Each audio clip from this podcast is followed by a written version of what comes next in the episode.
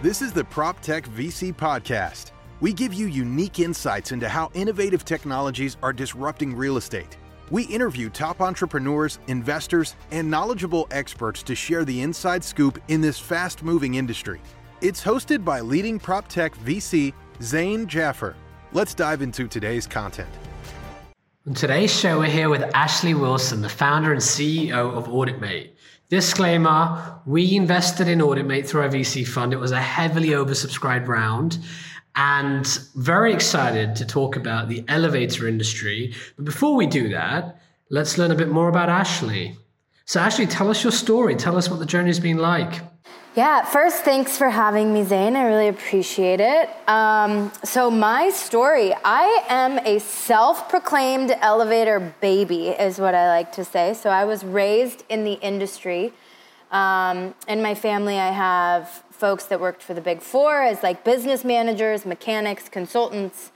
Um, my first job was like, I was like 12 years old cleaning the very gross, I might add, uh, elevator office and like shop.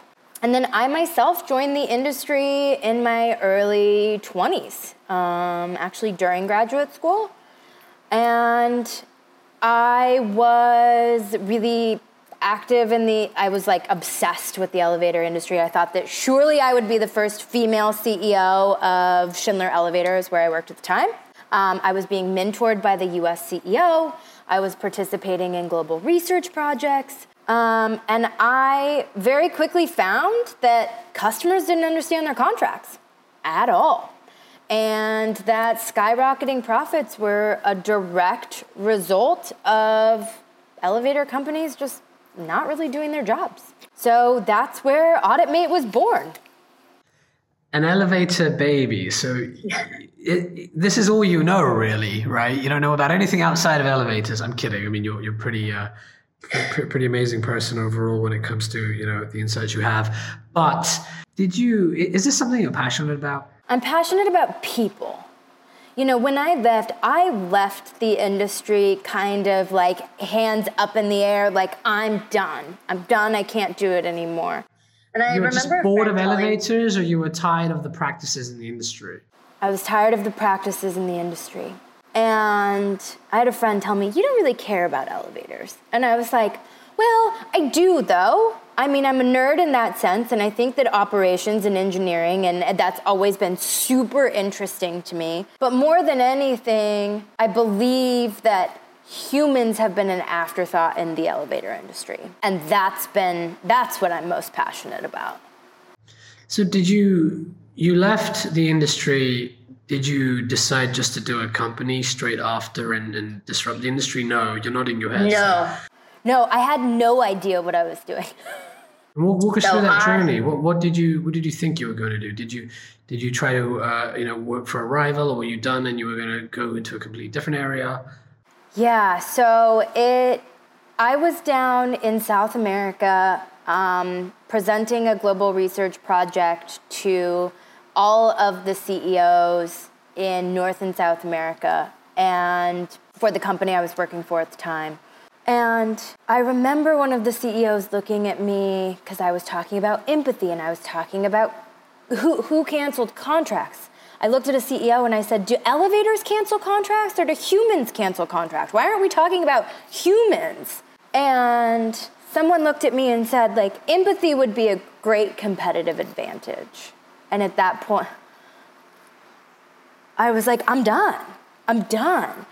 And I was supposed to like stay in the city and like network with folks. And I jumped on a plane and I went to Rio and I was like, I can't. And I like locked myself in a hotel room and I just started writing and writing and writing and writing. And I remember calling my mom and just like crying and was like, I can't do this anymore. Like, even if I become the CEO of the US, then what? What's next? Like, I still can't sleep at night. I'm tired of convincing people, I'm, I'm tired of convincing new people how to gaslight customers. It, it also sounds to me, and we've talked about this, but it sounds to me like um, that realization that what would happen if elevator companies did have empathy? What would happen to their margins? What would happen to the way they, they, they operate? Yeah, absolutely. What would happen if we told clients how often we would be coming or or how we maintain units or what we're actually doing? And I don't know that clients really care about the nuts and bolts, but they care about transparency to the data. If I want to know, I want to have access. They don't all want to know, but it, the, the, the right should be there. And if transparency did exist in the elevator industry, um, would profits keep soaring? Would margins be very high? Um, would these elevator companies do very well? I mean, I think they would do well, right? I, I, I believe we're for profit, right? Like I'm for profit. I'm not a nonprofit company, but and and I also don't think we should like cap people's profits, but when we're using lack of education and we're using intentionally vague contracts to maximize profits, that's not okay. Like, even customers believe in a fair profit margin. They're all for profit companies, right? But it's when you're leveraging, um, I don't know, just like it's icky. It's so icky to me. So really, the problem you're talking about is misleading customers, not Absolutely. fulfilling on the contracts, and these contracts you're talking about is really down to maintaining the elevators because people pay for maintenance. Believe yes. it or not, elevators break. And how do you prevent elevators from breaking? You send someone out, but to send someone out, well, you know, the elevator company has to pay for that person to go out, and they have to uh, maintain it. As a result of what you believe is um, very little maintenance, very little contract compliance what, what's happening as a result of that? Well, What, how, what happens to the customers and what happens to the elevator companies? Yeah. So, I mean, from an elevator perspective, right, when we're not doing maintenance, it leads to breakdowns. Shocking, I know. When you don't maintain your car, what happens? Your car breaks down, right? Equipment and components deteriorate at, at expedited rates when we're not maintaining them. So, the things about contracts in, in in the US or elevator contracts is they cover major and minor repairs. So we're not maintaining the elevator, then what happens? It breaks down more. From a customer perspective, this leads to like tenant dissatisfaction, um, like flow of the building, right? Like there's there's many downsides on a customer side. And then so you have this broken elevator. Then what? Then it has to get repaired. So either it's covered under the maintenance contract or it's not covered under the maintenance contract. So an elevator company's goal is going to be to get you to try to pay. And the customer's goal is just to get the elevator fixed, right? They need people moving through the building. And especially when you think of something like retail. Um, there's a, a, major retailer here that their director of operations would say having a down escalator costs me $10,000 an hour because people can't get up to that floor.